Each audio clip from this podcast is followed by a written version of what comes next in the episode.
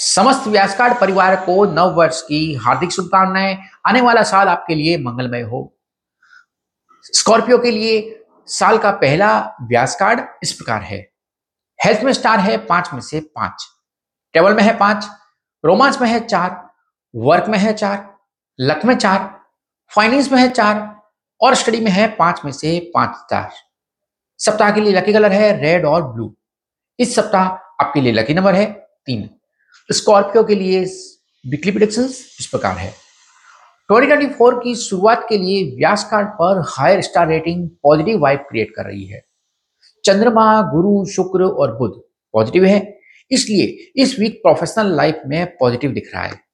इस वीक कुछ नई अपॉर्चुनिटीज़ यानी प्रमोशन के अवसर मिलने की संभावना है। आप में से कुछ लोगों के लिए विदेश यात्रा की योजना संभव है। किसी पुराने मित्र या फिर प्रियजन के साथ फिर से आप जुड़ सकते हैं। जो लोग अपनी शादी की तारीख तय करना चाहते हैं, उनके लिए इस सप्ताह अच्छी खबर है। आपका कोई पुराना मामला अब शांति से सुलझ जाएगा। आप अपने प्रोफेशन और करियर की प्लानिंग कर सकते हैं और यह आपके लिए पॉजिटिवली काम करेगी। हाउस वाइफ ज़्यादा पॉजिटिव और एनर्जेटिक फील करेंगी और उन्हें परिवार के किसी मेंबर से शुभ समाचार मिलने की संभावना है। सप्ताह के लिए रिकमेंडेशन इस प्रकार है। आप अपने अगले कदम का खुलासा ना करें। शांत रहें, पॉजिटिव रहें और कॉन्फिडेंट रहें, क्योंकि यह आपका समय है। प्रतिदिन जप करें। इस सोमवार और मंगलवार की सुबह अपने पसंदीदा भगवान को कुछ फूल अर्पित करें, पुष्प चढ़ाएँ।